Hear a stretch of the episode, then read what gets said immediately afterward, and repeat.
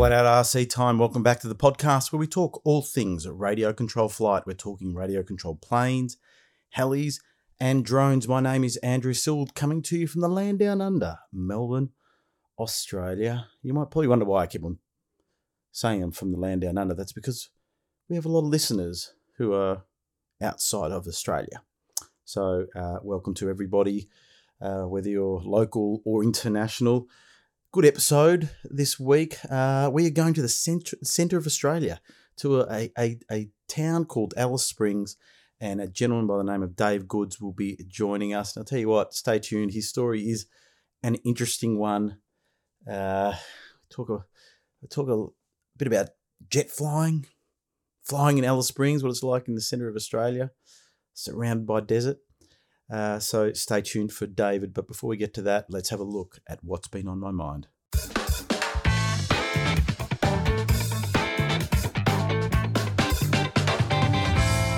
What has been on my mind? Not a lot. We're running down to Christmas, and so I'll give you an update of what we're doing with Flat Out RC podcast. Uh, we've got this episode, and then we've got next week's episode will be our final episode for the year. Special guest, a return guest, a popular guest, will be back next week. Uh, but that'll be the last episode of the podcast for the year because I'm going to take a break. I always like to take a break. Uh, and normally I'll take all of January off. We'll come back in February. I'll plan a whole bunch of um, podcasts during January and some content and uh, get that happening. But uh, why am I taking a break? Because I want to go flying. I want to clear my head. I want to plan podcast episodes, upcoming podcast episodes. Oh, I've been saying how hard it's been to try to get guests, but I still like the idea of having guests. So we'll continue to to find that. Um, still committed to the weekly podcast thing, which can be challenging at times, but um, I do enjoy the pod doing, producing the podcast. So keep on doing that as long as I've got the bandwidth to do that. My work's been really busy. Trying to squeeze everything in is always a challenge, especially this time of year. That Christmas day down here in Australia, it's probably similar in other countries that celebrate Christmas. It's like this deadline date where things need to be done, and uh, uh, we power on till then, and then switch off. And here in Australia, I always say we switch off probably about March, really. People will go on holidays, they'll come back, they'll have a hangover from the holidays, really won't do much work.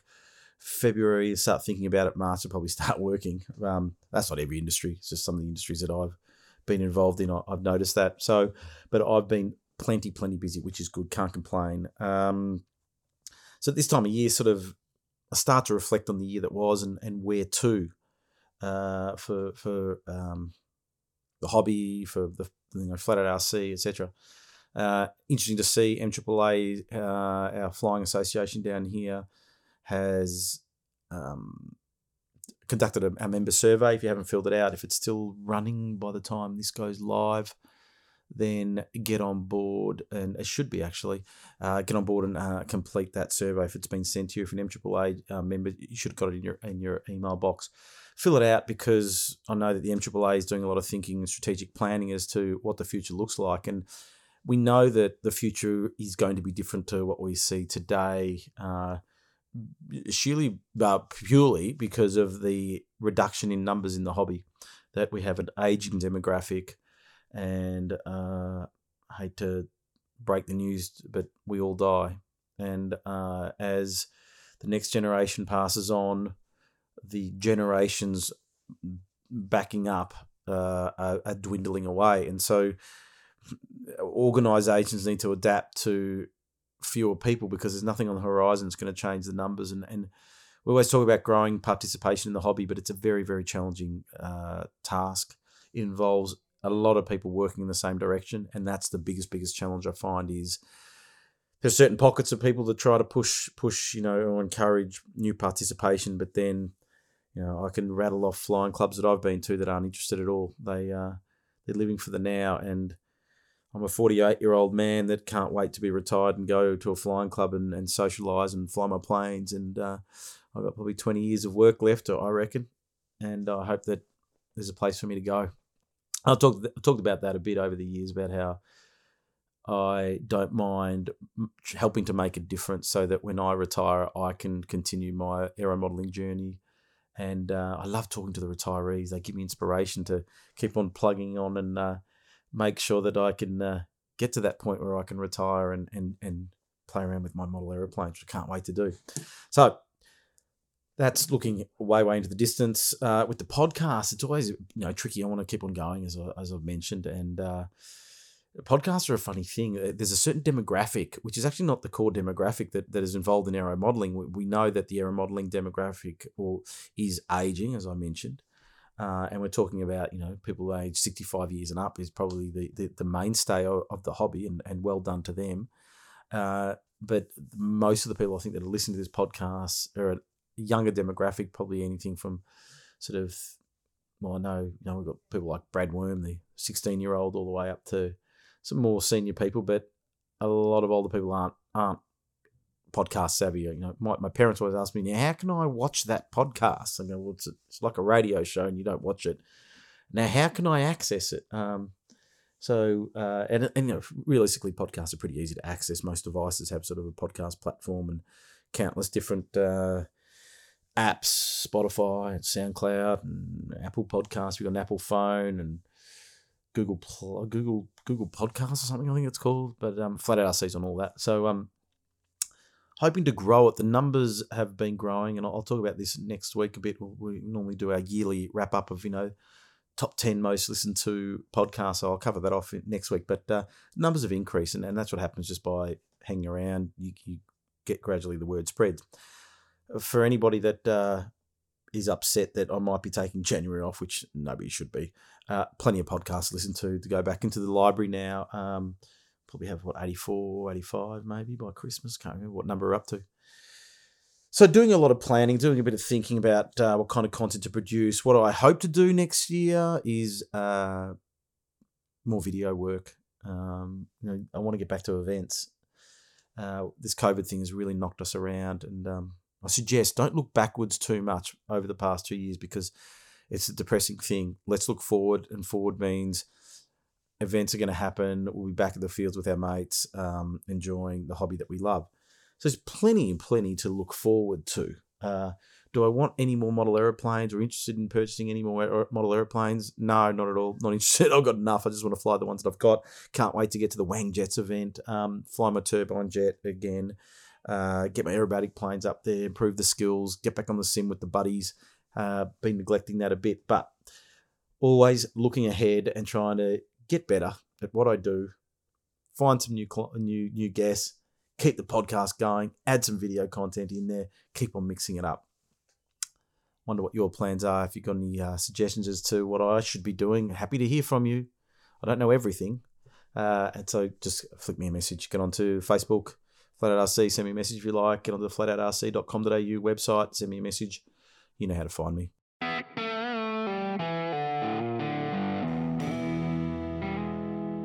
Guest time, my favourite part of the podcast, as I always say, because it is. I love the interview side of things, get to meet some new people. And this week, there is a new person, someone that I've never met before, was a, a, a referral from my good mate up in Darwin, uh, Ray Younger. Um, I said, Ray, got any suggestions for a guest? And he says, Dave Goods from Alice Springs. I said, sounds good. Have a look at Dave. You know, connect with Dave on Facebook. Sent him a request, come on, and here he is. He's, he'll be joining us. And uh, Dave's backstory originally from Melbourne, um, became an air traffic controller, moved to Alice Springs, been posted a few different places, including Broome, but now in Alice Springs. Has immersed himself in the model flying scene there. Uh, let's just say he's into jets, um, and you'll find that out. But uh, always love talking to people from different parts and walks of life here in Australia. Can anyone hear my son yelling in the background playing computer games? He's, he's yelling and screaming. I don't know. Uh, uh how can you be having fun when yelling and screaming like that? Anyway, uh, I digress. Uh, yeah, so Dave's really into the jet scene um, and really big into helping other people as well, as you will find out. So, over to my chat with uh, the man from the middle of Australia, from Central Australia, Alice Springs, Dave Goods.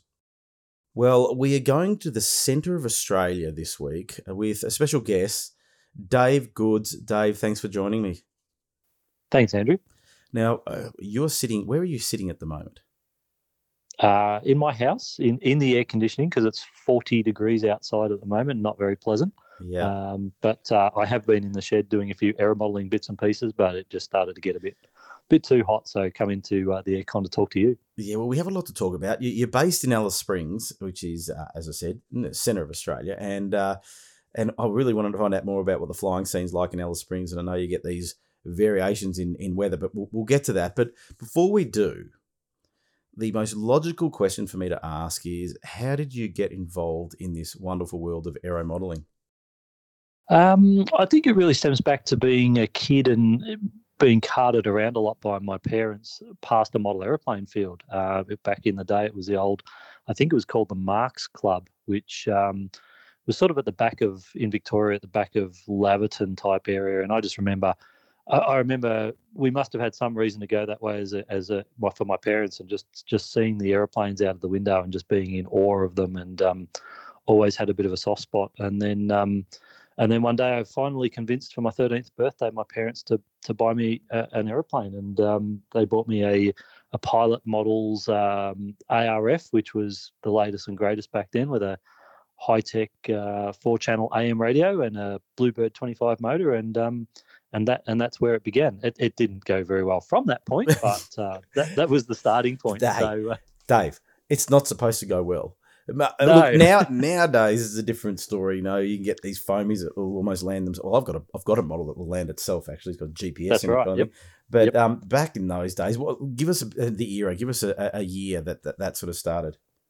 Oh, all right. Well, I'm 48 now, and as I said, I was about 13, so 35 years ago. So, Okay. uh, yeah, you know, eight, around the mid 80s, I, I would say, um, mid 80s. Um, and I used to, I was, yeah, as I said, I was 13 when I got that, and I was pretty lucky because my parents were very, very trusting, um, and they let me catch the uh, the train from Sunshine at that time where I was living as a kid and uh, into the city, and I used to go to Hearns Hobbies in in Melbourne there and just and just ogle and I'd spend a few hours doing doing the laps between Hearns Hobbies and there used to be a Yeah. uh, hobby store up in Lonsdale Street That's or something right. like that. Yeah, Um, that's where I actually got my my first airplane from and it was hanging from the roof and I pestered my parents so much. Um, 800 bucks I think it was back then. Uh, for the whole kit and caboodle, which yeah, those days was a lot of money. Yeah, it was. Um, it was a lot, and oh, you know we're the same age, and I remember Hearns Hobbies, of course, uh, which is still Yep. going. Uh, but yeah, doing the the the if you ever went to the city, you'd have to visit all the shops, and like you said, there was Lonsdale Street. There was two in Lonsdale Street. Sort of one was more had was a bit better than the other, and then there was one in um, Swanson Street. Um, as well Yep. above the um, thing. A mate of mine actually worked there part time as well at one point in time. Oh right. And so yeah, Yep. you do this thing, and and especially every time you went into Myer, the department store, and you knew that you know, in Lonsdale Street, that Yep. I can't remember the name of it. I know they had a yellow sign out the front, and you yeah, just yellow sit there- sign out the front. That's Yep. that's right. Yep. Um, um, yeah, um, some, uh, yeah. Oh, I really can't remember the name of it, but Yeah. yeah. And then I used to catch the train as well out to um, Hawthorn Hobbies with I Oh, think yeah. it was the guy's name was Cliff. Cliff, or something like that. Do you know what? I had dinner with Cliff last night. A bunch Really? of us got together, and I had dinner with Cliff. And I see him around. Um, he's still going. Yep. He's, he's a great guy. Still Good. hundred percent. I'm going to get him on the podcast. We've just got to work out how to technically get him on. But uh, Yep. he's a he's a great guy. And um, I said to him the other, I actually asked him last night. I said, "When did you get the shop?" He said, "1982. He started, and he ran it for 25 years, and he loved it." He he said he said to me, "I was very selective um, with my customers. If they didn't." If they didn't listen to me and I didn't think that they were, you know, the right kind of clientele to have, I'd tell them that I'm sure there's another hobby shop that can that can deal with I them. remember, I remember that he, yeah, he could be some, be really rude to some customers at times. I remember that. But And, uh, do you know what's funny? I Because I've known Cliff for a while now, and every time I've met him, he's as nice as pie. But people said, "Oh Yep. yeah, he used to be a little bit grumpy," you know. And he Yeah, said, as, yep, and yep. as he said to me last night, "Oh, you know, I, uh, I selected my customers, you know, because I didn't want." and it was interesting. I didn't want, I didn't want these people that just didn't get it because you just Yep. get nowhere with them. He really wanted to work with people that he could, you know, develop them and support them effectively, and they'd, you know, share his knowledge. So he's a yeah, he's a good guy. So we will get yeah. Cliff on. Well, back back then, I was just a young kid with some, you know, pocket money in my pocket. So I was just just go there and ogle. I think I, I remember I used to have like an albatross glider hanging from the roof Yeah. a zero and all that sort of stuff. And for me, you know, that that was well outside of anything I could do. I um after my first airplane was destroyed within a matter of minutes, um, I went back to doing, you know, converting free flight models because, as I said, my parents were strangely trusting. And there was an old bloke down the road who had a flat, and I just saw some aeroplanes in his window once and knocked on the door as a as a Oh, as I said as a gee. 13, 14 year old kid, and and this guy I, I can't remember his name actually, we, which is sad because we spent uh, quite a bit of time together. But he was in his late seventies. His little uh, one bedroom unit was packed full of airplanes. He smoked like w- one smoke would be going out, the next one would be lit, and he was doping models. And you know, he set his bed on fire two times in the time I knew him falling asleep with a cigarette in his mouth. And and and you know, he taught me he taught me to build back then um, from from scratch. And um, I sta- ended up converting a lot of um, free flight designs to two channel RC and just you know motor flat out, let it go, and off we went. And and that's where it all began. And, and same thing. I, and I've got kids now, and I think, would I let them go around to some strange old Nah. bloke's place? Probably no, not. But not, the- not at all nowadays. That that is true. But back then, it, it was different. You know, it was very very different. And like, no, I look back in that '80s period very fondly. That was, you know, we're, as I said, we're the same age, so you know, we know what it was like. We're at school, and things were, you know. Things were happening in the '80s, you know, Yeah. the music scene, Yep. and but yeah, I, I, like as you talk about the hobby shops and the, what was you know the different places, like all these vivid memories come back. So, but and Yeah. to, uh, that first plane that you had was it a trainer kind of plane or was it? It, it was. It was a. It was a pilot. Um, f- oh, 25 size train, and it didn't have. A, it was just a, a basic slab um, fuselage type design with a high wing trainer, no canopy or anything like that. And it was. It was one of those pre-printed type ones with the foam. Had a foam covering with a uh, contact type printing on the outside and some plastic wingtips, and yeah, it was pretty flash for back then. Um, you know, and yeah, learning the hard way of chopping your finger up a bunch of times trying to start it because I could never had a starter. It was always finger start, you know, trying to work out how an engine ran for the first time and all those wonderful things. Um, Did, and uh, let me guess, when you got that engine, you tried to start it in the backyard. nah, well, front front porch of the house. Um, yep, but pretty much the same thing. Uh, exactly, holding onto the model with one hand and then trying to start it with the other. So all those you? wonderful things you learn You had to. get bitten. The, the temptation when you had one of those motors is to just get it up and listen to it Oh, sing. Absolutely, absolutely. And the smell, the, you know, the, I think, I think for us that grew up in the, you know, really grew up in glow fuel days, that that smell and all that sort of stuff. I, Mm. you know, I still, it's a thing of the past, really. For certainly where I'm flying, we've only got one guy in the club now that flies glow, but every time he starts it up, it just brings me back to those memories that I had back in in the early days of, of a, a teenager growing up around aero modeling and um, that wonderful smell of, I think, it, you know, Castrol and castor oil and that sort of stuff. So. Yeah, well, it's interesting. I was talking to Cliff Cliff McIver last night, and he's got a great selection of um, old nitro engines, and he said, uh, you know, OS engines, he reckons, aren't doing as well as what they used to. They, they could be in a little bit of trouble, which would be a Yeah, right. big Which shame. is sad. But, Yep. um, You know that. Uh, so we had a bit of a chat about engines and stuff like that. But um, yeah, the smell of the nitro, that was just yeah, just brings back absolutely awesome. good memories. Yeah, Yeah. yeah, I haven't had a nitro model for a while. Um, I had a, a 46 size thing, you know, engine, whatever, and and gee, they were good. En- the little OS 46 was a great engine. I, I could flick start it easily. Yep. Um, They are. but uh, yeah, I was a bit worried about my fingers. But you know, you know when you when it cuts out on you and you're walking out to the strip and you go, "Oh, stuff it!" I'll just put the, the, the glow plug on and off we go. You know, Flick, we it flick it again, and off we go. that, well, right. apparently Yep. Cliff used to just go and grab the, the spinner and just flick it and bump it off the compression to start itself, kind of thing. But uh, but um, okay, so then, yeah, wha- why did it crash within minutes? What did you do? Um, we, my dad and my dad took me out to that Marks Club, and um, you know, not be, being totally green, and my dad never was involved in aero modeling, so he was just sort of the the the driver and the conduit and the funder. Um, so he he took me out. We we asked somebody at the club to you know talk to somebody, and would you mind test flying the dad dad asked him, would you mind test flying my son's aeroplane? And yeah, yeah, no worries, mate. And he grabbed the sticks and off she raced down the strip, and he got her up, and he did some loops, and he did some rolls, and then it crashed um, about oh probably about a kilometer away. Um, Oh, no. Just started doing something, and he just handed the transmitter. I just remember, I remember that day vividly because I just remember watching my my dream go into the ground Oh, so far away as a speck, and he just handed the transmitter back to to me and just looked at my dad and said, "Sorry, mate, don't know what happened." And just walked away. And so my dad and I Oh, went traipsing through the prickles and the thorns, um, those thorn bushes down there. And um, I think I think about four hours later we found it and sunburnt, and sort of we got back to the club and and everyone had sort of gone and left. I think there was one person left there, and and that was my first experience in real experience in aero modeling. Um, That's not a good and one. I didn't I didn't join a club um, until I came to Alice Springs in 2003. Um, so yeah, self self taught after that. I learnt to fly with a Piper Cub in a paddock after after the free flight stuff um, with some simple simple RC. Um, Okay. Now that's that's interesting. So tell me, I want to know about that progression because you had a bad experience at the club, which is the Marks Club was a very popular club back in its day. It's actually It no, was yes. It's no longer. They've they've had to shut the field down. They had a an I incident. could, I, that's probably full of housing all around there. well, it's days, isn't it's not housing. It's um the land where they are uh, is sort of protected grassland. It's got some I don't Right. know some special grasses or something, but there's just factories and you know warehouses and stuff that Yep. butt right up onto the sort of the paddock.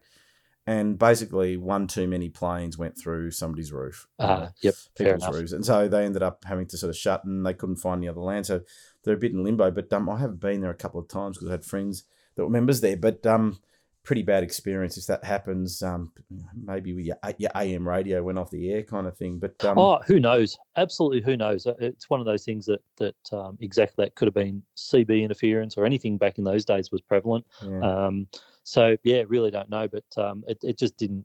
My dad was pretty cranky, and um, I remember that, and um, I was pretty devastated, and and yeah, sort of that was the end of that. And I I don't think they were really that interested in sort of funding another model, and I, I can't blame them. So as I said, I just sort of went down the the path of retrofitting whatever I could with um, whatever I could find at the time, whether it was a diesel engine or or whatever I could save up enough money for. So Do you know what's amazing?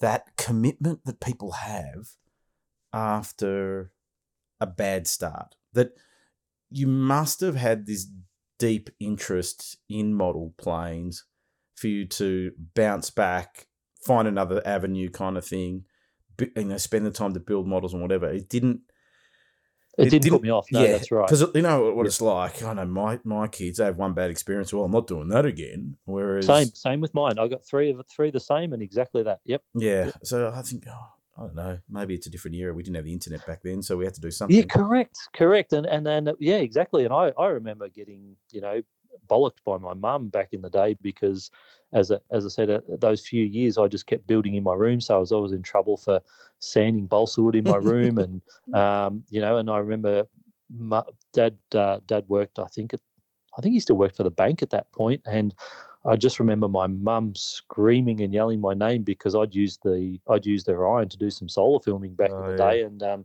she ironed his white you know white shirt and it had all nice pink streaks stuck on it from from me solar filming the night before, um, which she didn't know because I'd pinched the iron and and done it in the bedroom. So um, yeah, I got a bollocking over that as well. you keep See? going. well, you know what? You tell your tell your mum that um, look. uh, Imagine if I was a kid that just stared at a computer screen all day long, like nowadays. right. So, which one would That's you rather right. Have? Yeah, exactly, exactly. No, it all worked. It all worked out well. So yeah. it's, it's led me down this path of poverty ever since. So That's right. Well, but so you, you went the free flight thing, and then you said you learned, uh, you taught yourself on a Piper Cub. I'm interested to Yep. know w- when did you make that step? What drew that step to go back into you know a, a full up proper RC plane? Yeah, I go. Um, so I sort of I did it for a number of years till probably till I was probably about you know around that age. I think sort of seventeen ish, and then you know girls took a bit more of an interest in model airplanes, and um, so airplanes went on the back burner. It wasn't until uh, and I gave it away from probably the age of about seventeen to oh geez, I think I was about twenty three. Gave it away for about five or six years there, and um, it was that I'd got my job. I'd started working for Ansett, so I'm a aircraft engineer by trade, um, engine airframe, and and got an apprenticeship with Ansett, which was so yeah fantastic at the time, and that really got me back in aviation. And I remember talking, and I can't remember the guy's name, but there was a guy in on the hangar floor, and he used to fly ducted fan. Um, with Ramtec 91s and that sort of stuff, and he was a really, really nice guy. And that David sort of Axon? re-sparked my No, no, um, it wasn't him, but um, he was such a really nice guy. It really sparked my interest, and I I went into the city um, at about yeah about 20, 24 years old. Went into the city to the um, hobby shop um, that was on oh geez not far from the um, station there um, On Swanson Street Street. Station. Um, I think it's called Metro Hobbies or something like that, or was a few years yes, ago last yes. time I visited. Yep. Uh, went up there, bought a Super Flying or SF models at the time Piper Cub, and bought a, a, uh OS forty six to put in it, and uh, a radio at the time. Uh, and I can't even remember what the radio was to be honest, but uh, we certainly hadn't moved to two point four at that point. Um, but it was yeah, and, and got just put it all together. Um, and where I was living in Melton at that time, um, where I mostly grew up, there was all empty land across from our house. Um, so I just learned to fly in a paddock. I just went out there and thought I'll hope for the best and, and see what happens. And you know, and, and having that stuff from years before, I, I knew the basic controls, you know, up, down, left, right, and all that sort of stuff.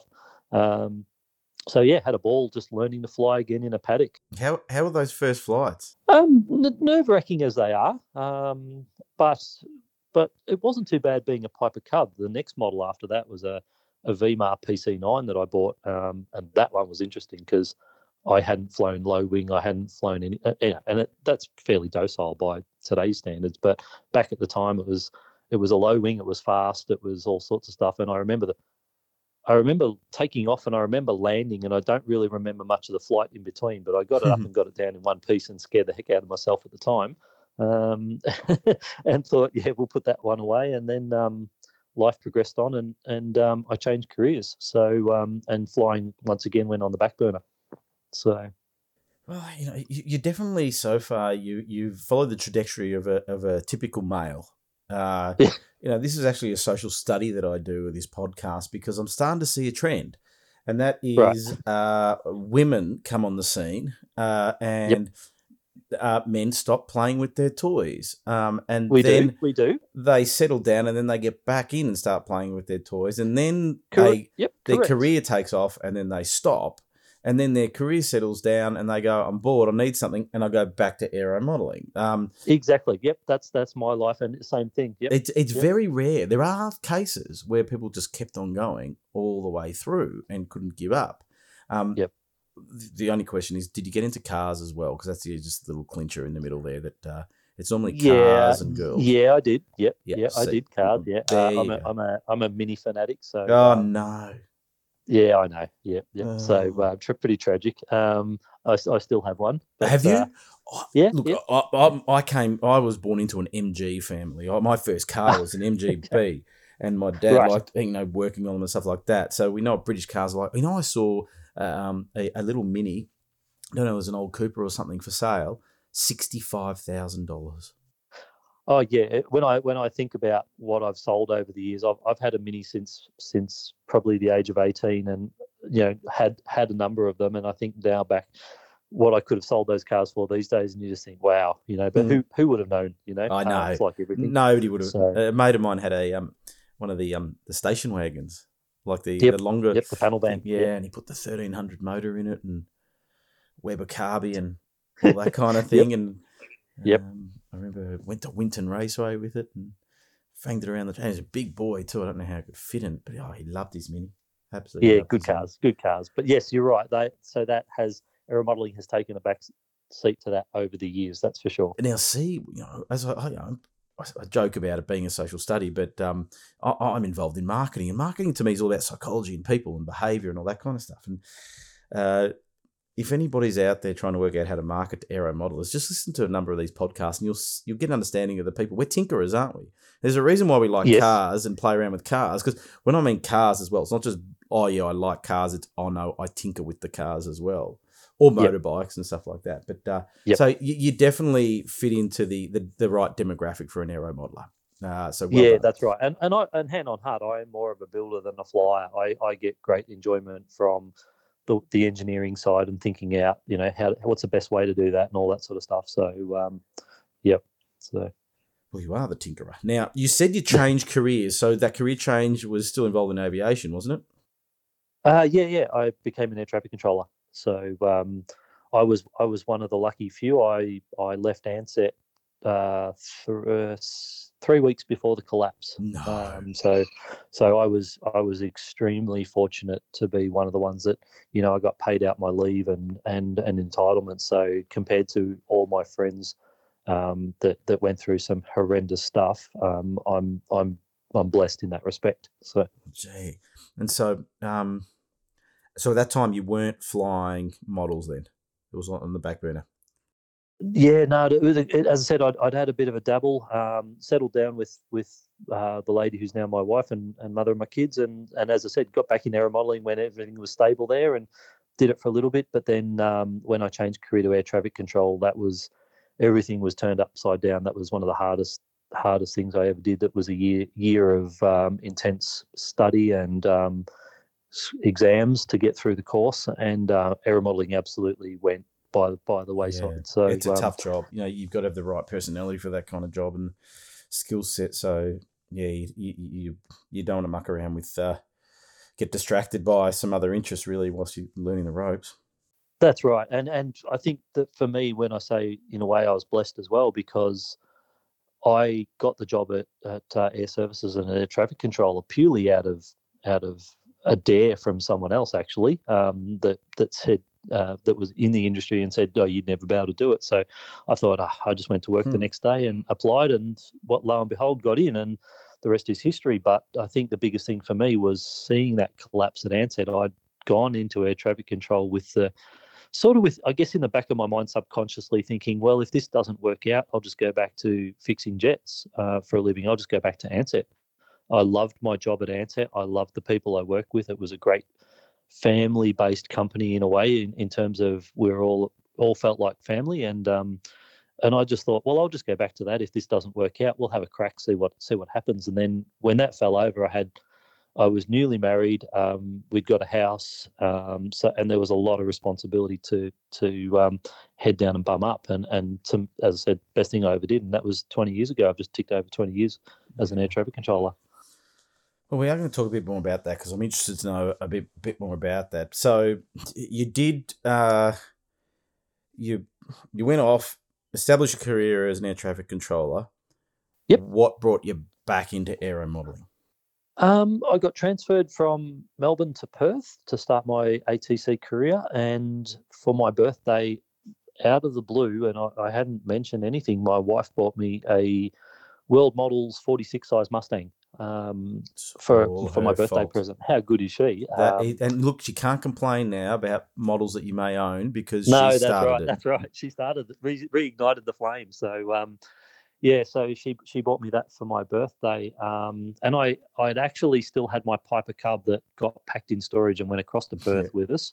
Um, so I having got the Mustang, I, I dusted off the Piper Cub and we went down to a club in Perth um, with the Piper Cub and talked tried to talk about you know joining up and getting involved back in it. And once again, I had a horrible experience with a club where everyone was really arrogant, and um, I just sort of turned around and said to my wife, "I don't think I want to be part of this," and and um, went home. So didn't didn't do anything and didn't get involved in aero modelling. Um, I ended up stripping the, um, well, not stripping, but enhancing the World Models Piper Cub with some solar film and doing and doing a color scheme of a, a full size Mustang that um, was one of my favorites and uh, didn't fly it in Perth. I finished it in Perth, but we brought it to. I've got forced forced transfer to Alice Springs uh, in 2003, and I lugged that those two models across the country with me, and um, and then yeah, got back into it when we came back to Alice Springs. Um, so, and had the first flight here in Alice. There you go. So, what year are we talking yeah. now? Where are we up to? Uh, it would be 2004, I think, because my son was born a year to the day after we arrived in Alice, and oh. and it was just after he he was he was probably two or three months old when I took that Mustang out for its first flight. Had a Saito 72 four stroke in it, and um and yeah, it, once again a, a, big leap of faith to, to, to do it, but um but it went well, and and yeah, the rest is history, and off and running after that. Yeah. Now you, you said that you joined the first time you joined a club was when you're in Alice Springs. So you get posted to Alice Springs. What led you to the club? Um, well, same thing. Took the Piper, got told where the club was. Took the Piper Cub out, and they had a runway, a bitumen runway, and I'd never I'd never landed on a runway. I just landed into the wind as you do in a paddock. Um, and took it out there and asked the guys, you know, if, if it was okay. I was interested in joining the club. Had a bit of a chat to to one guy out there, and he said, "Yeah, you can go fly, and I'll come and stand next to you." And um, took off and flew around and tried to land on the runway a bunch of times and just couldn't find it. I just kept, kept going off the side. And here at Alice, the ground is atrociously rough if you don't land on the runway. It's like an mm. aircraft carrier. Um, and ended up ended up decking the Piper Cub in terms of of hitting a big clump of buffel grass and ripping the gear off. And and of course the peanut gallery behind me all burst into laughter and you know gave me a gave me a bit of a ribbon. And um, I sort of thought uh, once again being a bit of a being a bit of a, a, softy I sort of thought do I really want to be part of this? And um and and yeah and then packing the aeroplane up one of the guys just made a comment. I can't even remember what it was, but he was just a real smart aleck. And I just sort of thought, I don't want to be part of this. And um, walked away again. So third time unlucky. Oh. Um, and then I found out there was another club in Alice Springs um,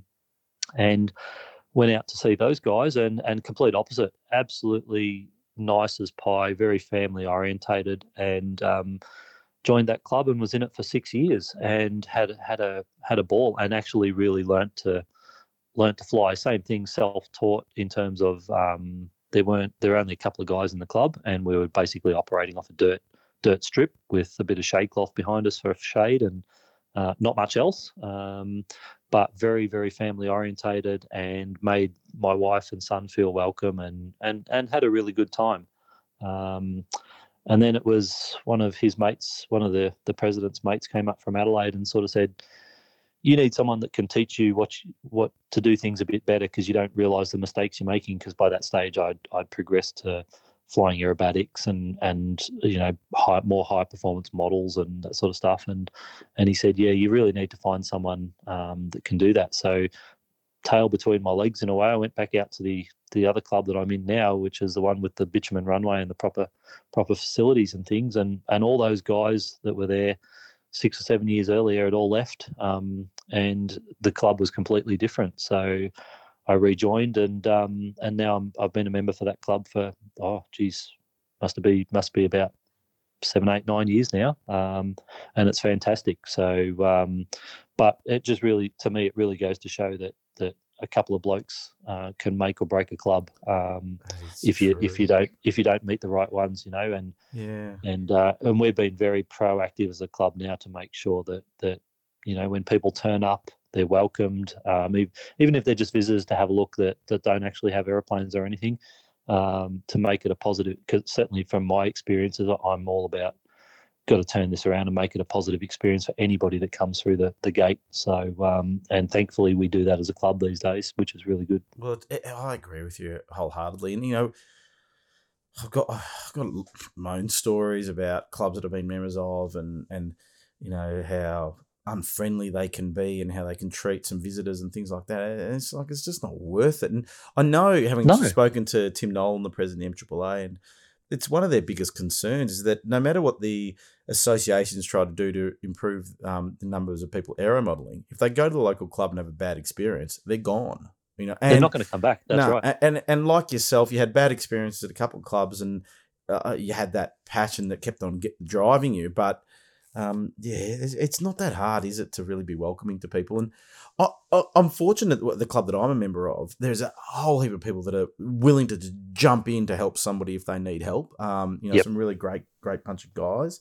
But yeah, you don't find that everywhere, which is a pity. No, it's a bit of a shame. But I think uh, you know, being involved in a few different clubs over the time of different things, you always get that mix of people. You get the really helpful ones. You get the ones that just want to come out and do their thing and not be bothered by anyone else, and and then you get the ones that are just there because you know for for them it's a bit of entertainment pushing people's buttons i think and you just think wow but anyway so yeah but uh, positive experiences these days which is the main thing so that is good now your flying's progressed obviously a lot so you've joined the club now at alice springs you've um you know you got the the mustang wasn't it that you're flying yeah had the mustang yeah okay and no doubt because you are a typical aero modeler you didn't say, "Oh, well, one's enough. That's okay. I won't get another model." Of course not.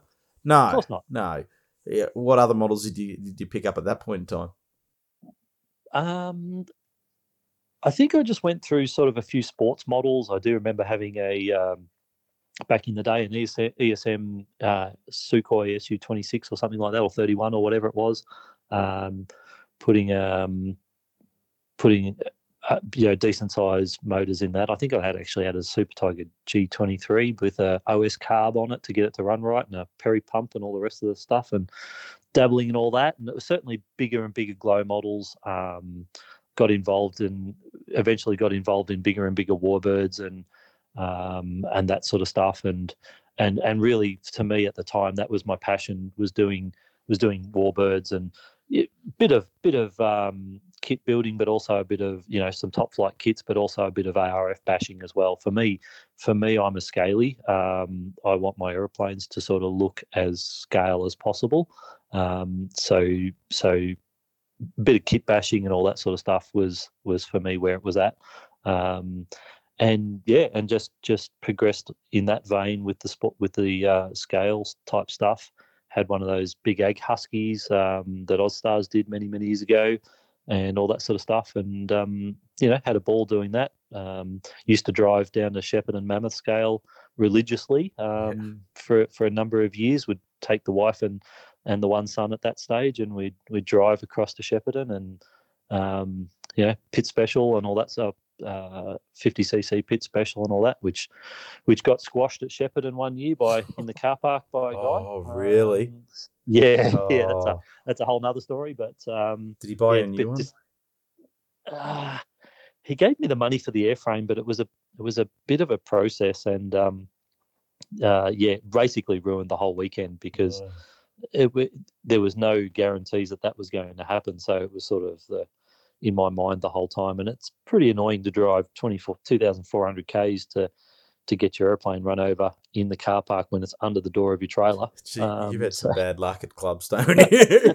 but it's all part of the adventure. It's all part of the fun, you know. Um, well, I always say we're just creating memories, and uh, you've yeah, we're just exactly that. So, well, you're gonna have uh, another crack at the the Shepparton Mammoth n- next year.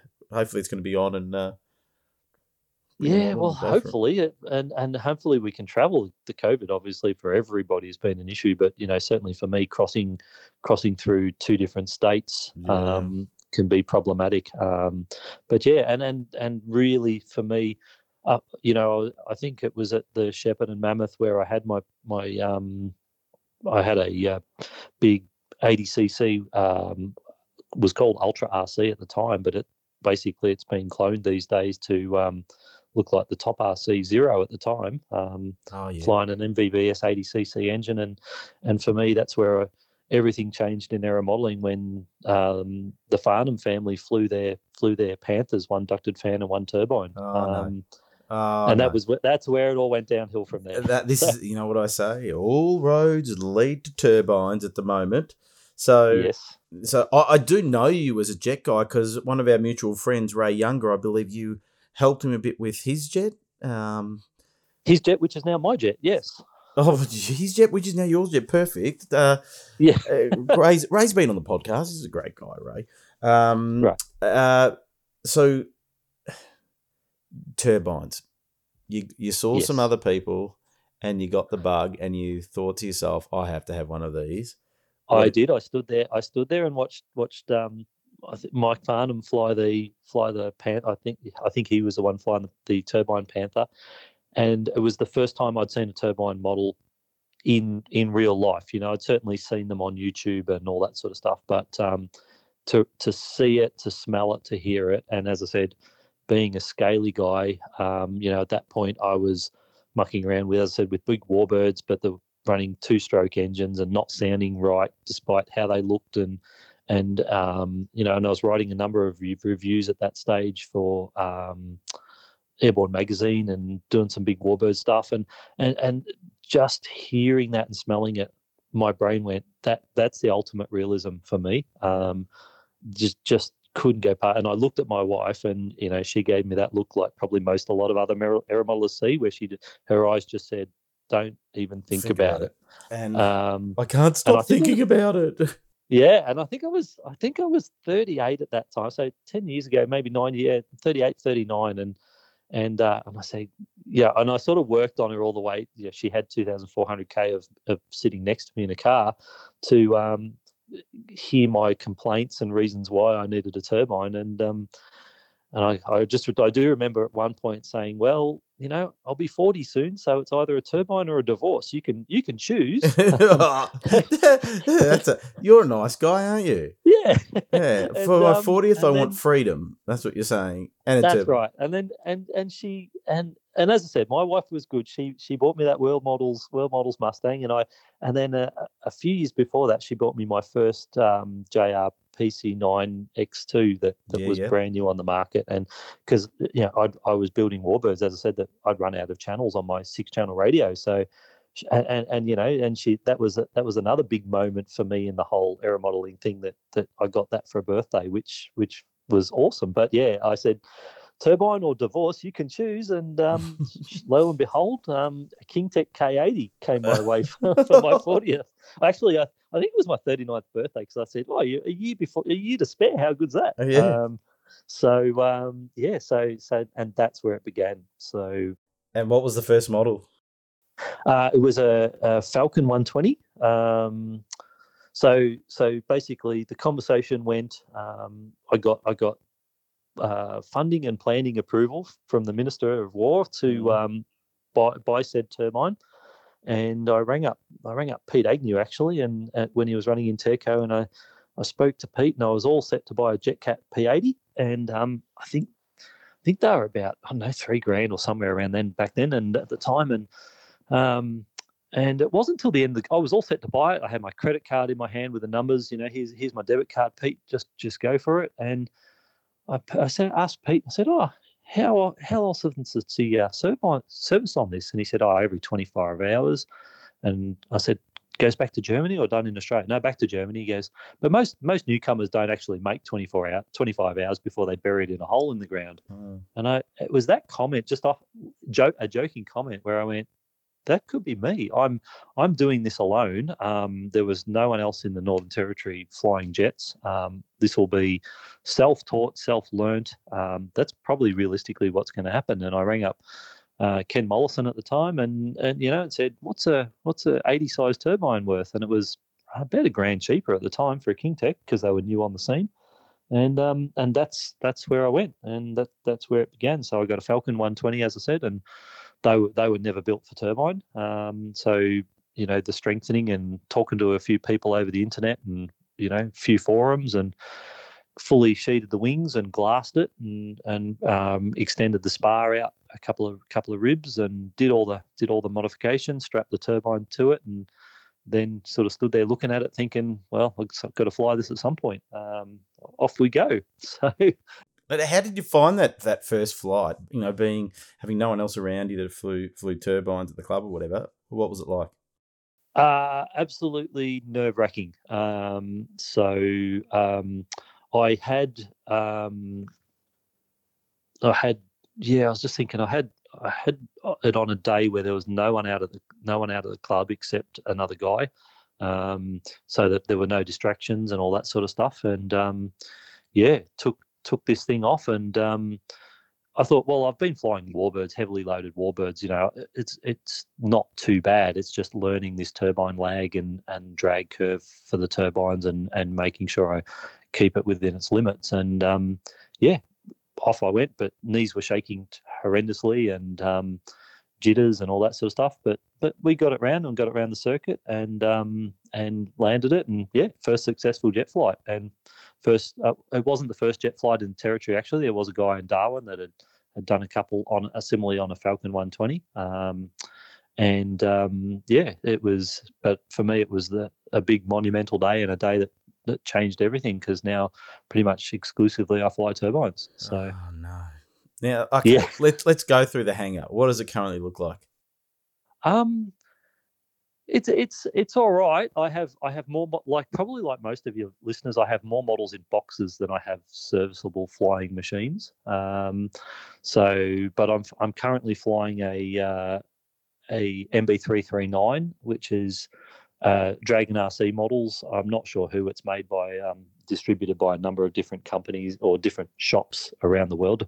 Um, but JM JMB Jets or something like that's a, a, name that I have seen, and Ozstars are selling them. Um, so it's a little, I think about an 1800 mil wingspan, 100 newton type size turbine. Um, MB339, and as I said, that was Ray's model that, that I built for him, and he decided no, thank you, um, after a few flights. But um, that. I've got a Krill Avanti um, that I'm flying at the moment. Um, I've got a couple of, uh, well, I've got a, a, Eurofighter in a box. I've got uh, Phil Salima's A10, Skymaster A10, oh. small one that um, that it, I ripped the gear out of on the first flight because I left the edge of the runway and um, took the took the wheels out. So that's still a work in progress. It has been for about 18 months, but too many jobs on the go.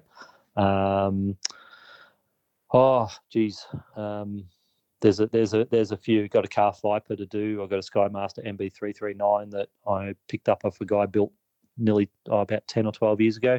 Never flown that. Um, I'm in the process of gutting and, and restarting again. Um, so got a little Harlock RC Viper with a um, Xicoy X45 in it. Um, Mini Avanti with a Xicoy X45. Um, I like my Avantis; they're a very nice yeah, flying, flying airframe uh, mm. platform. Um, got a CNC Models MB346, um, same as Mr. Tim's has. Um, yeah, few, and a, and another one on the water at the moment. So, uh, well, hopefully on the What's water. What's coming now? Well, uh, it's a it's an elite aerosports Picaro. Um, my understanding oh. is it'll be the first one in Australia, but I actually won it in a raffle. Oh, really? So, what raffle yeah, was that? Yeah, um, Top Top Gun in, in the US. Obviously, yes. you know some of your listeners would know about that. Um, yeah. They they run a raffle, um, and I've I've entered it previously, and you know, and um, this year um, it popped up on Facebook as as it does, and I thought my wife had sort of um, lost her job and a few things, and I sort of thought, oh, I, I can't can't really justify that at this point. Um, and even though you know it's not a lot of money, it was hundred dollars US for the ticket. Um, and as I said, I'd been a supporter before and bought a few tickets over the years, and um, I ignored it, and it popped up two days later saying, you know, oh, about to close the entries, and I thought, oh, I'll have a crack at this. So I literally bought one ticket, and um, and lo and behold, to I think it was about six weeks later, I got a, a, a message one messenger one morning and um, saying, "Did you enter the Top Gun raffle by chance?" And I said, "Yeah, I did." And he said, "You're the second ticket to be pulled out. You get the choice of whatever you want from the prize package." And I thought, oh, at the time, I thought, oh, that's a bit annoying because I remember the top prize was a CARF warbird of your choice with some set of Sierra retracts and a power box voucher and all this sort of stuff. And I thought, damn it, I really, you know, that was all I wanted. And I and all I could else could remember from the raffle was a airbrush transmitter case, and I thought, oh, I bet you I won the transmitter case. But you know, it's better than nothing. But mm. all jokes aside, and um, and the guy said, oh, I see you're into jets. You might be interested in the jet package. And I said, what jet package? And oh. yeah, all started to get you know those butterflies and excited, and oh, looked on no. the internet, and it was a Elite Aerosports Picaro with a set of Electron retracts. Um, oh. A five hundred dollar power box voucher um, and everything. So and I said, Are you serious? And he said, All I need to do is confirm your ticket. So I emailed him back my ticket and he said, Yep, you've won it. You've won the Picaro. Oh, and um, awesome. and yeah, it's been a crazy ride since. Um, getting it here's proved a lot more problematic yeah. um, than than I could imagine because there's no flights from direct from Thailand at the moment where they're made. Um, so um, so you know, uh, I got in touch with Ian and Mark at, at Desert Aircraft, and I said, by chance, you don't have a container coming from CARF at all, do you? Because th- this is Elite Aerosports aren't far from CARF, is my understanding, and um, and you know a few phone calls and negotiations and all that sort of stuff, and and um, Ian and Mark from Desert Aircraft have, have bent over backwards to get my aeroplane in their container to come hopefully just after Christmas. So I, awesome. I, cannot thank those guys enough. Yeah, They've, good bunch. You know, they, they have absolutely really come through for me. Um, so yes, I, I'm, I'm ecstatic about that, and just the fact that I feel a little bit, little bit like Willy Wonka's golden ticket. You know, one one ticket. That's all I bought. I'll tell you what. It's. Uh, do you know what color scheme? Because I'm looking at their website now, and um, the Elite Aerosports yep. models are great. Um, yes. What scheme is it? Uh, so that was that was the other hard part. They said, "What scheme do you want?" And I said, "What do you mean?" They said, "You can choose your scheme." Um, so then I had the dilemma of coming, you know, finding six different schemes, and um, I actually actually got Ray Younger to do a few designs for me up in Darwin, and um, I ended up just going with a standard scheme. It's uh, white with red and um, black on it, so. Um, it's the same scheme as what um, Pablo's been flying his white, red, and blue one in in the US, but instead of blue, it's black. Oh, okay. Um, so yeah, That's so awesome. as it ecstatic and and can't wait for it to get here. Oh, but, I'm um, excited. Like uh, that yeah. is it, was because it's a beautiful model, and and I'll tell you what, Absolutely. there's a bit of value in that that prize too. You know, you're not wrong. Everything yep. got, like even just the retracts alone. Are, um, I think it was about a eight thousand dollar US package, so yeah. nothing to be sneezed at by anyway. So so anyone out there that's listening, enter the Top Gun raffle and support those guys. Um, um, yeah, support support all the sponsors, and you never know your luck in the big city. So. Well, the uh, what what turbine are you going to put in that? Because it's a pretty big model, so two point two five meter wingspan, two point yeah, meter long. Um, so I've had a I've had a uh, Jetmonts um, Merlin uh, M two hundred sitting in a box brand new for about the last five years, I think, because it was slated for my Eurofighter, and that's how long I've had my my CARF Eurofighter mm. in, in, a box. Um, so I'm gonna gonna drop that donk in it and get that going um, as as soon as it hits the ground, actually, because it's a fairly straightforward and fairly quick build. Um, my Eurofighter, on the other hand, is a a full scale scheme. So you know, and I get I get way too pedantic about that stuff and waste waste way too much time on the yeah. fine little things. Um, Gee, you've got, you've got um, a good hanger of jets. Yeah, yeah, it's it's good, but um, but I I've also got a mate, uh, Paul Richardson, and and he and I have been talking, and I, I he sort of rings true. You do have to rationalise a little bit um, and cull the fleet down so that you become. I certainly find having a lot of aeroplanes. I mean, when I moved from Alice Springs a few years ago, I went to Broome for a couple of years uh, for work, and and I had 19, 19 models at that point. Um, of serviceable models, and then the rest were in boxes. And uh, you just sort of get to the point where you go, it's just silly, it's too much, and you, are not actually proficient on flying the aircraft mm. because if you chop and change all the time, um, I certainly find I'm not as proficient as I am as if I just continually fly the same model for you know six six months type thing at least. Um, so so that's where I'm sort of getting my head a little bit to the fact that it's time to start culling a few aeroplanes and um, just concentrate on the favourites. Um, so, and at the moment I'm I'm working on my Durjet Vampire, um, which has been my favourite aircraft, and I've had it for five years now, and I still haven't built it, but it's halfway oh, halfway gee. built now. So, so you um, got you got plenty more coming as well. Uh, you, you, you, yeah, it's it's silly. It's it's it's silly, and I, am fortunate. I'm lucky to to be in that position. But um, but it is time to start rationalising. I think so. Um, yeah, it's a couple of scale jets, a couple of couple of sport jets, and um, that that should do it. But when you, I don't know, I've just got this emotional, well, aerosexual attachment to them. Really, when you look at them, you think, oh yeah, got to get rid of that. But it's it's such so a nice, nice, aeroplane. Yeah, yeah, yeah. yeah you look at. It, I think we all struggle with. A lot of us struggle yeah. with that. You know, so it's that um, vision. We we stare at these planes and you get sort of excited. I've got my um, my Viper jet sitting in my office in sort of a back room, and every time I go yep. in there to get something off the printer, I see the jet go, oh yeah, that looks cool.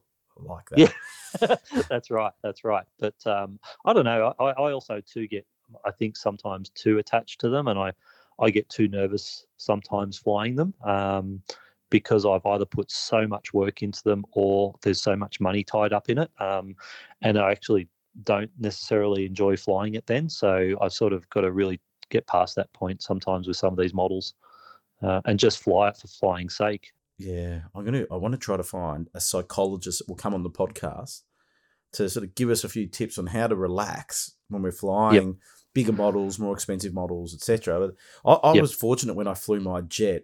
Um, I wasn't overly nervous. I'd convinced myself it's just a model plane. I know how to fly.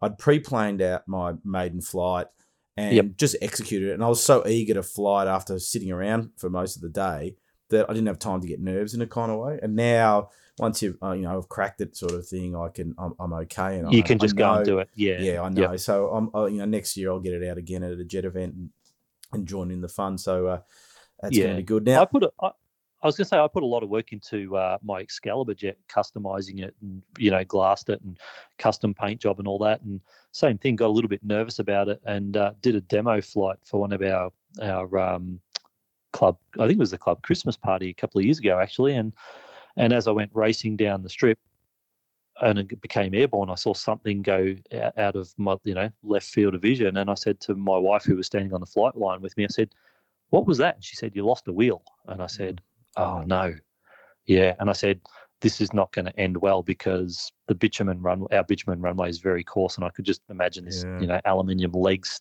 gouging into the strip. And and I said to her, this is going to cartwheel the aeroplane. This will be the last flight of the aeroplane. It's not going to not going to survive the landing. And she said, well, flight like you stole it. So so I did. I was doing, you know, two foot passes, full noise down the strip, doing maneuvers I would never normally do. Had an absolute ball with it came in, landed it. It landed like a pussycat, and I just kept that one wing up in the air until it was almost at, its you know stop speed, and it just dropped down gently on the gear and came to a rest. Uh... And got the wheel, found it in the paddock. We put it, you know, fixed the grub screw that had come loose and put it back on. I never flew that model the same again. I just still really? couldn't get past yes. that whole psychological barrier. And but when I was prepared to the fact that it was never going to come back, who cared? Yeah, you know? that's the um, thing. I, I literally, I, I've mentioned this before on the podcast. I've got into playing table tennis, and I'm getting better and better. And I, I literally about you know, a couple of hours ago, I had a had a had a hit with um, a guy that I know, and I was winning one game, losing another game, losing another, winning another kind of thing. And then the final two games that I played, I smoked these two guys, absolutely smoked. Because yep. you know what I said to myself? Stuff it. Just go for it. You know you can hit the ball. And as soon as. I relax, I beat one guy 11 1, and then I beat the other guy about 11 3 or something like that. And so totally yep. smoked them. And it's it's just all in our head half the time. It's like, that psychological wall, isn't it? You've yeah, got to get through. I can it. get yep. a foamy and I'll do knife edge passes a meter off the deck, but my 100cc, which is probably easier to fly than the foamy, oh no, I've got to keep it up at 100 foot just in case. Same, same, same. Yeah. And, and we all we all do that. It's a natural thing but we just got to yep. b- back ourselves in. Like I did when I flew my jet. I went, I know how to fly a plane. It's got ailerons, a rudder, elevator. It's just got a different engine. And yep. yes, don't get it too slow because, you know, they're pretty heavily loaded. So yep. that's okay. Just a couple of things I need to remember. Besides that, yeah. and I, I kept on saying to myself, I'm gonna. I had it all picture in my mind. I'm gonna take off and I'm gonna turn left and blah blah, blah.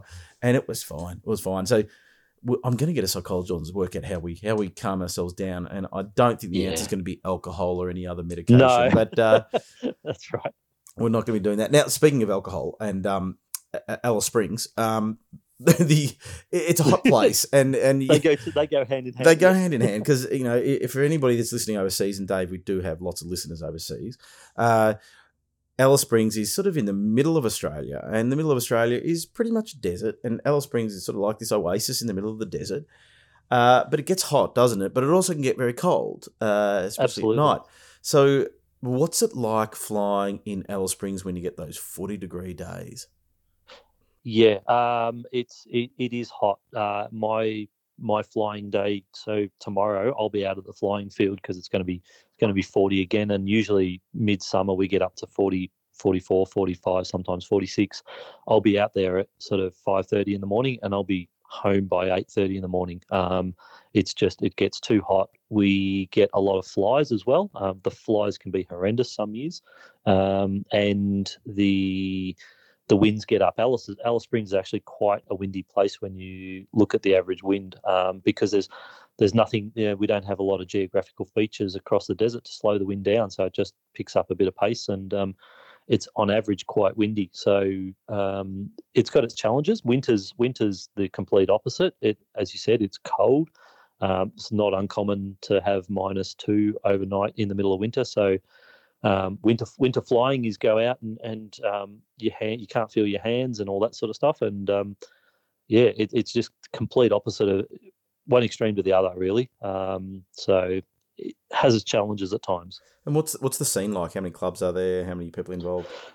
So so two clubs in Alice Springs um, possibly you know probably like a lot of other places you get a breakaway group of people that don't necessarily see eye to eye and 20 20 something years ago that happened um, so the smaller club has a has a couple of guys in it, and the the club I fly at, which as I said has a bitumen, we have a hundred, I think it's 110 meter long bitumen runway, 10 meters wide, uh, and we have covered pit area with a tin, you know, big area, um, tables underneath, clubhouse, barbecue, um, toilet, shower, all, yeah, all the mod cons, um, and it's quite good. But um, we have probably on average around about 15 guys in the club, so it's fairly small numbers. And being a transient town, a lot of people come here for for work contracts that that aren't forever. I'm I came here, as I said, in 2003, and I'm on a two-year rotational contract. Um, it's just we we elect to stay, and uh, my company's happy to have that. We we find it a little bit hard to recruit people to Alice Springs at times. Um, so so for me, it's been it's been pretty good, but um, fairly small numbers of guys, and the club goes through periods where there's not a lot going on, and suddenly there is a bit going on. So it just depends on the group that you have at the time. Yeah, I'm having a look at the website now. Um, you're one of the instructors there. Well, well, I, I, I, was. I need to renew my qualifications, but um, with the MAAA stuff because we couldn't get anybody up to the Northern Territory to to renew the qualifications because of COVID. But um, we're we're in the process of changing that because we've been lucky to have uh, Simon Pentland come across from Canberra, actually, who was the SFI in Canberra, and uh, he's taken over from me as SFI and going to you know requalify us all and um, I've had to take a little bit of a step back because because of full time work and three kids. So um, so yeah, so so yes, we'll be an instructor again soon. Um, gas turbine inspector and all that sort of stuff that goes along with it. So um, yeah, it's it's good. It's a nice club. Like the facilities you've got. I, am looking at the aerial photo of the field and um, the MacDonnell Ranges in the in the background. But uh, uh, tell me about the club. You've got the asphalt runway, which looks cool. Um, yes. Which not many clubs at all here in Australia have an asphalt runway. You probably count, uh, you know, two or three. I reckon. I know one's got a concrete strip up at Albury. Um, yep. As far as asphalt goes, oh, there may be one in WA. Maybe. Yeah, there's one up at East Point Models in Darwin as well. Oh, is there? Um, yeah, yeah. Yep. Well, why asphalt? Like, how did the club come about an asphalt strip? Because it's uh, so so the asphalt's been down for geez, I, you're testing my history now. I think the club was formed in '93. Where we, where we are now was about '93. They moved out there. Um, they used to fly at the showgrounds in town, but like you know, like everything, got kicked off there because of noise and disturbing the horses and all that sort of stuff. Um, and the club was very prolific back at that time. They used to do like most clubs, used to do a lot of work. We sold fairy floss um, in the Todd Mall. They used to clean. My understanding is they used to clean the footy lockers on a Saturday afternoon, um, change rooms and all that to raise some money.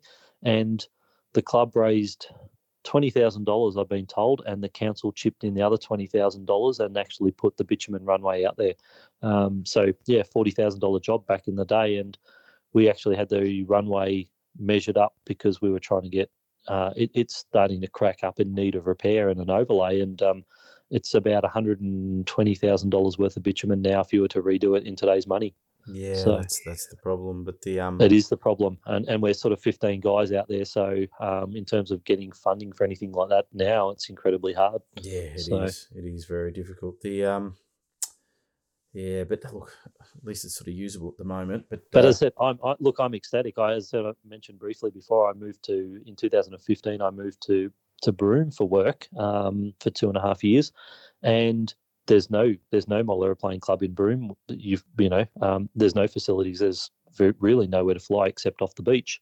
Um, so yeah, there was a little bit of turbine flying off the beach that occurred over the over the two years there. Um, for a bit of sanity. Myself and another another aero modeler that was into jets, big time into jets, in Broome by himself.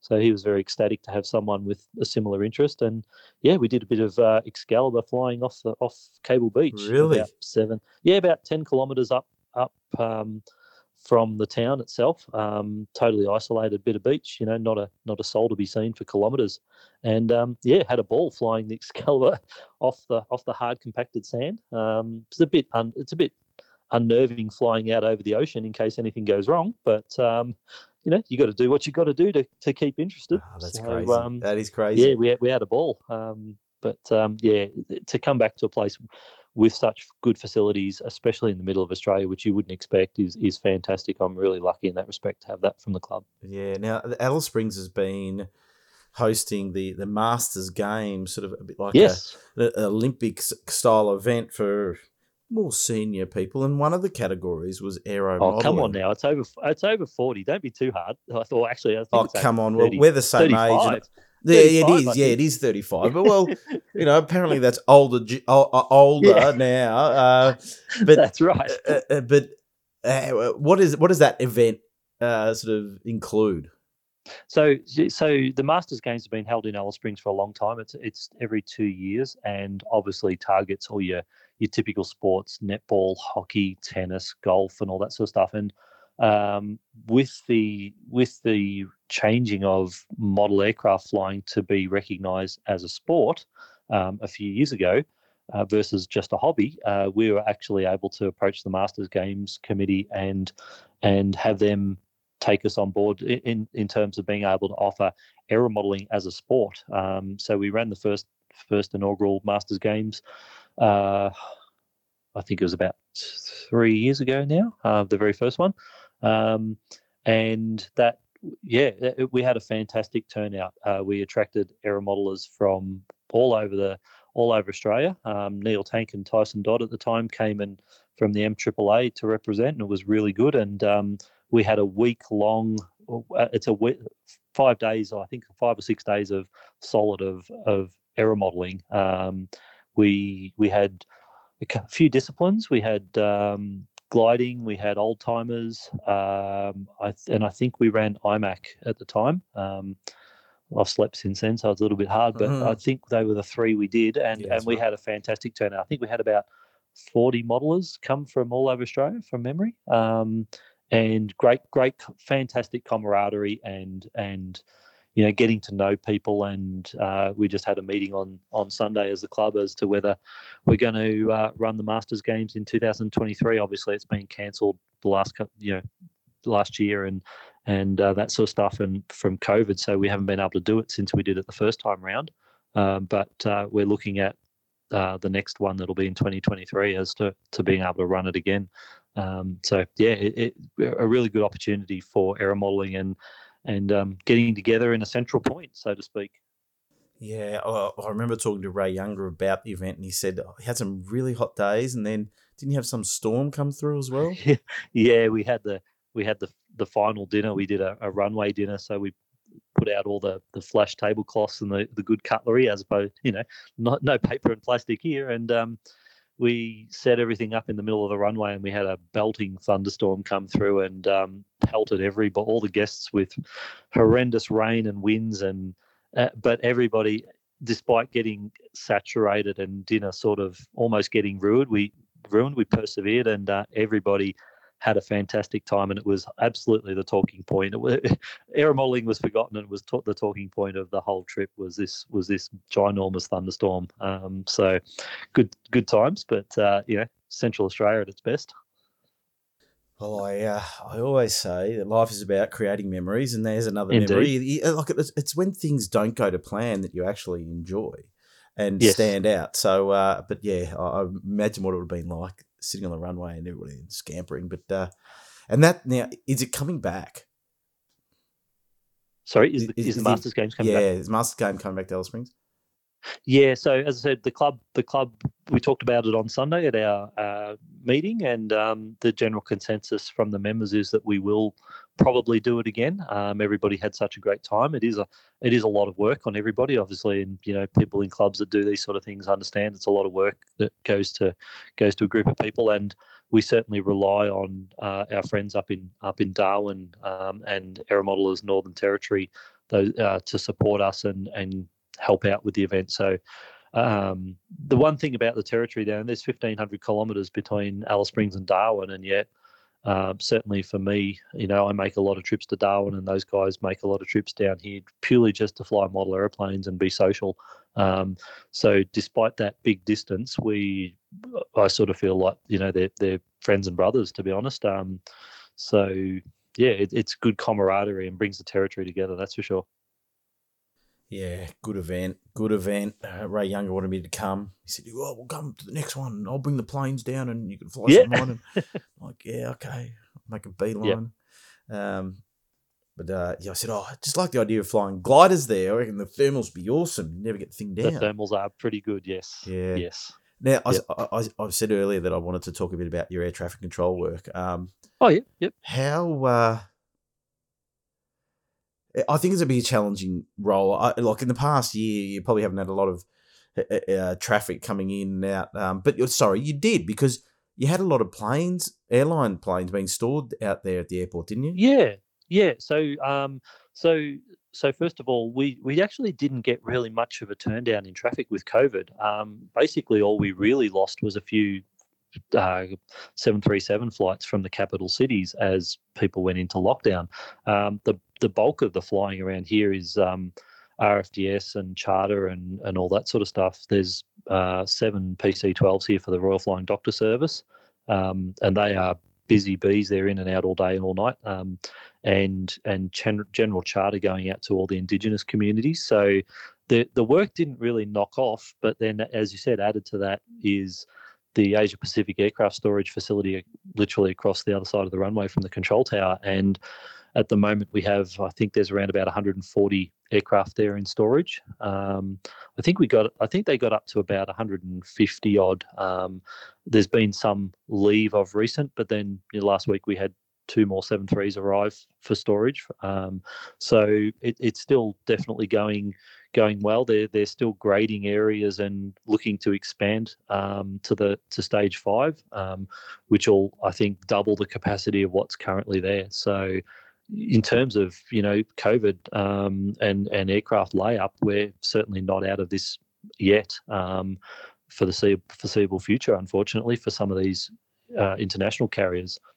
Yeah, that is true. Um, and I've always heard stories how you have to have a certain a, a sort of particular personality trait to really excel at um, being an a, you know a, a, air traffic controller because you'd have to sort of stay very very calm and and you know the concentration would have to be high. Yes, is, is that correct? Like, how hard a job is it? Um, it's it's a challenging job. Uh, I guess I guess people have a perception, you know, some people have a perception that air traffic controllers the guys stand out there with the wands. That is not us, by the way. Hmm. Um, that, uh, but um, for most people, you know, I, I, do remember when I started air traffic control. You know, so, uh, there was a lot of references to to pushing tin back then. You know, uh, the movie, hmm. and uh, so I actually had to go and watch Pushing Tin because I'd never actually seen it, and I can tell you it's nothing like that. um, but um, a lot of people, I guess, don't, you know, certainly don't un- realize uh, Alice Springs, we we don't have a radar, so we do what's called procedural air traffic control, which is basically air traffic control uh, by a, a, big set of rules, um, and it's all in. It's basically all in your head, for want of a better way of explaining it. Um, we have strips that that um, we write all the information on and get moved around, but for the 99% of the job, it's all three dimensional picture in your head of where everyone is and what they're doing. Um, and we, you know, we mix 737s or seven, you know, even even A380s with Joe Bloggs in his little Cessna 172 that that's coming in from a station, um, all without radar, just by talking to people on the radio and constantly updating where their, their distance and their height and their their angle from uh, angular track from the aerodrome, and it's it's yeah a three dimensional chess game in your head, uh, along with time. So you know we can talk to an A a seven three seven for ten minutes, and yet we were talking to the Cessna for twelve minutes before that, and they're both at Alice Springs at the same time, and that's something that a lot of people can't quite get their head around. And certainly when we, we you know, pre-COVID, when we'd have a, the visitors come to the tower and have a look, they'd go, first question is, "Where's your radar?" And you say, "You don't have one," and they're like, oh my god how do you do that? Um, so it does take a certain type of of brain to do it. Um, certainly at alice springs you know there are other other places like melbourne and sydney and all that you know they have radars and they have screens and they have you know a lot of people say oh that must be pretty quiet at alice and it's actually not. It's one of the hardest control towers to get qualified in australia. Um, I've you know the training period at the moment for a qualified air traffic controller from another location is seven months training in Alice Springs, um, which is about 680 hours of training, um, and that's a minimum, you know. And on average, we find people take a bit longer than that because there's just so much to to learn and do, and especially when you get weather and aircraft start diverting and and um, you've got no visual reference as to what's going on until you until they're about ten you know five ten miles from the aerodrome and you can see them. So yeah, it does take a certain personality, um, that's for sure. Um, I'm I'm pretty introverted, to be honest. Um, people wouldn't think that at work because I'm very comfortable in my surrounds. But you know, take me out and put me in a social situation, I, I'm very introverted. But at work, I'm probably a little bit extroverted because you, you sort of it. I guess, I guess there's a delineation between that world and and the real world in terms of that sort of stuff. But um, it's certainly a job that you know, there's there's a lot resting on your shoulders because not only do we do air traffic control, 50% of our job is search and rescue. So if somebody says they've got a problem or something's wrong, we've got to deal with that as well as deal with separating aeroplanes and making sure that you know nobody else is going to run into each other and and and cause another issue. So so yes, there's a there's a lot of lot of things to think about, and our our rule sets are you know there's there's a hundred type a hundred rules and five different ways of doing the same scenario. So it, it does create a lot of complexity. But I find, you know, I find work pretty calming in a way because I manage my I manage my environment. I manage my stress levels. I manage what's happening by controlling aircraft. I, I find it more stressful with, you know, th- when I had my three young kids at home and they wouldn't listen to me. That that did my head in hmm. more than more than work, yeah. um, because work's very structured and and you have to run it that way. You actually and that's why we are controllers. You have to get in there and take charge and tell people what to do, and and you know trust that they will be doing what you what you asked them to or told them to do. Yeah, I'm just looking at the runway. It's uh, two and a half meters long. Uh, sorry, two and a half k's long, isn't it? Two thousand four hundred thirty-eight meters. Yes. And how does the A380 get in there?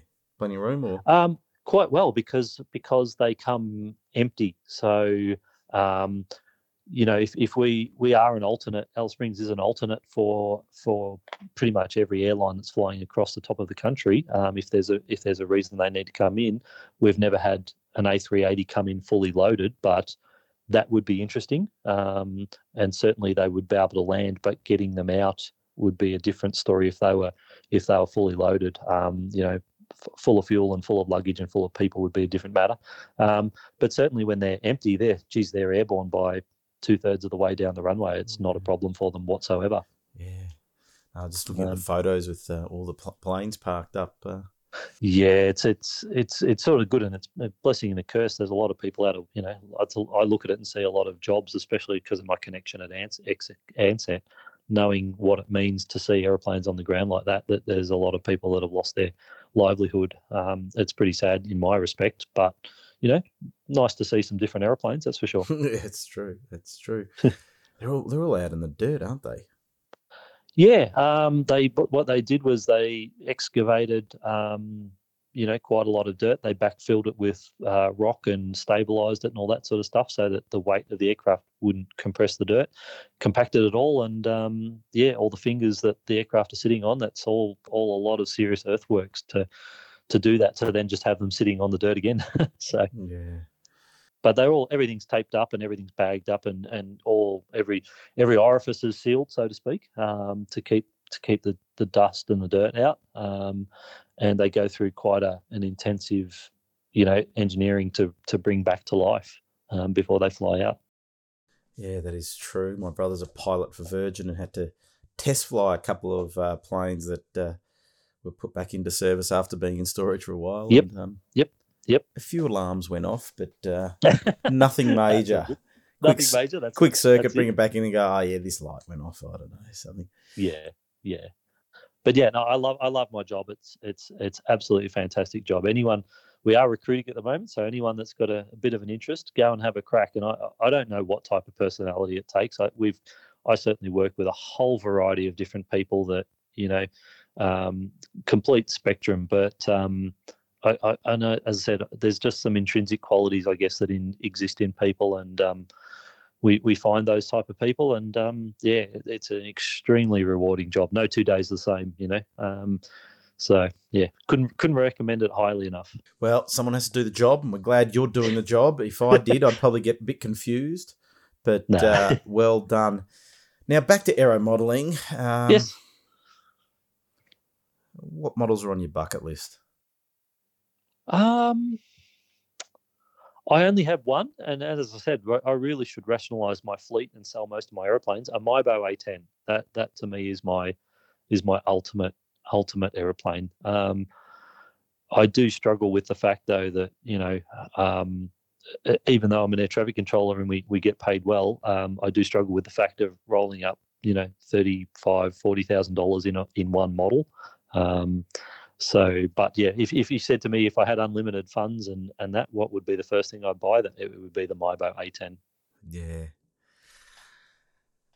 you, you are a die-hard jet guy now, aren't you? That's it. I am. I am. There's no. Uh, I, there's no going back. I even looked. I even sort of half considered looking at a CARF P51 the other day, and I thought, oh, the only way I can do that to sound nice is to put a, a coal motor in it, and, and yes. that's a lot of money again, Ooh, and yeah, uh, and a heavy, heavily loaded airframe again, and um, all that sort of stuff. But um, yeah, for me, for me, Kero is where it's at um, or Jet, Jet A1. so those columns are nice though. I saw. Uh, did you see Ellie Machinchi's uh, uh, got one of those, one of the CARFs uh, yes. Mustangs with the column in it, and oh yeah, that's one of the, my favorite sounding motors. But uh, absolutely beautiful, beautiful. Yep, yep. Not cheap so, either. But uh, no, no, you got to pay for quality, don't you? You do, you do. Um, and to me, it's it's not only quality; it's reliability. Um, you know, I was very tempted back in the Warbird days, and and I still am a Warbird fan, but you know the dream aircraft back then was a was a, a CARF P47 with a, a Moki radial in it, you know, mm. and um, I remember talking to Richo at you know from um, XDA and Richo's um, you know JR and all that sort of stuff these days, and and he said, oh, you know, if you if you want to constantly be tinkering and all that, buy a radial, and I thought. Yeah, the, the one of the things I really love about turbines is put fuel in it, go fly. Yeah, um, it, it just it they just work. Um, you know, ninety nine point nine percent of the time, and and there's no real, you know, not no no having to lubricate valves and hope push rods don't bend and all that sort of stuff, and and lose your model to um, to an engine out. Because for me here in Alice Springs, the as I said, the terrain around the runway is not forgiving um, and people that people that have engine outs, if you don't make the strip, you're you're repairing your model and certainly ripping retracts out and all that sort of stuff. So uh, it it's that extra level of of uh, stress that if I was say somewhere like Adelaide or Barossa or somewhere like that, that um, which I just drove down and did some jet flying there with those guys, and it was fabulous. But um, you've got all that area that if you need to put it down, you need to put it down, and you're probably going to have a serviceable model after that that you can fix your problem and go again. But here at Alice, it's not not the case at all. That is true. That is true. Well, uh, it brings us to the end. Um, and it's uh, my final question. It's a question that everybody can't wait to hear the answer, and it's the one that stumps people more than than than, than others generally. And that is, what has been your favourite model?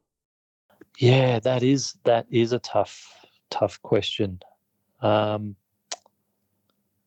I think I think my all-time favorite model has been uh, a Sebart Avanti XS, which is really? which is a medium-sized medium-sized jet in, in well smaller type jet. It's only a 1.7 or 1.8 meter wingspan, and and I had a um, Jet Central uh, Rabbit 90 in it.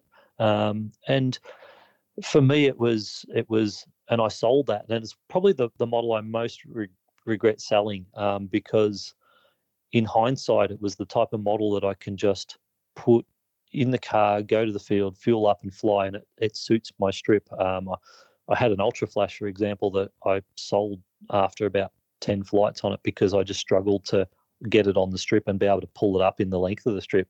Whereas that Avanti XS, it, it, it was just a silly sport, you know, simple sports model, but it, it flew the nicest, one of the nicest flying models I've ever had, and just was easy to get on and off my strip. And for me, it resulted in less stress and more enjoyment flying. Um, and and you know, second model after that is my is my current uh, ex-Ray Younger, I should say, mm. CARF uh, Extra 330 SC, 2.6 meter. Um, beautiful model to fly, an easy model to fly. Um, so and and you know, just go out and bash some IMAC with it. And, uh, it's really good. So, so yeah, they're, they're yeah, Avanti XS, I would have to say, and it's a shame Shame they they were only a couple imported into Australia because I'd buy another one tomorrow if they were available. Yeah. So um, yeah, it was it was a plane that was never really picked up and promoted, unfortunately. Well, um, See, you've done what a lot of people do. You give me the one, and then you throw in a number two as well. But the krill, that krill's a beautiful krill, uh, and krill krill make a beautiful model uh, as well. But uh, but um, yeah, some some. Uh, it is uh, with with what you've talked about with your hangar. Yeah, I'd find it hard to pick a favorite model, but it, it's interesting how often people will pick that model that is the one that doesn't provide a lot of stress and just that the old faithful that you know you can Yeah, take out Faithful. and you know Yep. what's going to happen and you know it's not going to bite you in any way. Uh, you got to be happy with that. So um, Yeah, absolutely. that's excellent. Well, Dave, it's been a pleasure to get to know you. Uh, Thank you're you, the Andrew. first, You too. You're the first guest from Alice Springs, and off air you said to me, uh, "Oh, I don't know whether anybody's going to be interested in what I have to say," and I, know I've really enjoyed the last uh, hour and 24 minutes having a chat with you, and we could probably keep on going. I told you it would be like this, didn't I? yeah, you did. You did. Thank you very much. So, uh, and yeah, I hope someone finds it interesting. But yeah, don't give up. I guess is is the is my theme. You know, you you'll find your way eventually, and you and it's such a great such a great hobby. Um, it's kept me out of the pub. It's you know you can't afford drugs and all the rest of the stuff. So, um, as they say, but um, but I've made some. The friends I've made through air modeling is probably is probably actually bigger to me than flying airplanes. Um, so um, I've got friends all around Australia now that I've made through air modeling that I keep in contact with, um, and to me that's that's far more important than you know just an aeroplane flogging around a flying field. Hundred percent. That is very, very true. Dave, thanks once again. No, thank you, Andrew. Been pleasure. About to leave, already packing. Come with me, I'm not really asking. We'll get away to a place where we don't know. Another episode of the Flat Out RC podcast done and dusted. Big thank you to Dave Goods for joining me all the way from Alice Springs, even though it's not too hard since we recorded over the internet. But uh, it was really good to, to meet Dave and to, to hear his story and uh, uh, had a fair bit in common with Dave besides being the same age. So growing up in the same era, we could relate to a lot of things that he was talking about and uh, brought back a lot of fond memories of my youth back in the 80s, going to hobby stores, etc. So I really, really enjoyed that chat with Dave, and um, I'd love to get to Alice Springs. The, the, the flying field looks awesome. Uh, asphalt runway in a nice location. Haven't really ventured into Central Australia. Flown over it many times and looked down and said that's amazing. Uh, but uh, it is on the bucket list to get to Central Australia. And if you're listening from overseas, go and have a look up Alice Springs and see where it is, and you'll see it's in the middle of Australia. As the dog starts to bark now, so my son's been yelling in the background. Now the dog's barking. That's my time to go. One more episode for the year. Stay tuned for next next the next episode. It's going to be a doozy. We'll do a bit of a recap of the year and, of course, have a special guest. And don't forget, subscribe to the Flat Out RC podcast, the YouTube channel, the Facebook page, the Instagram page, and I'll be back next week.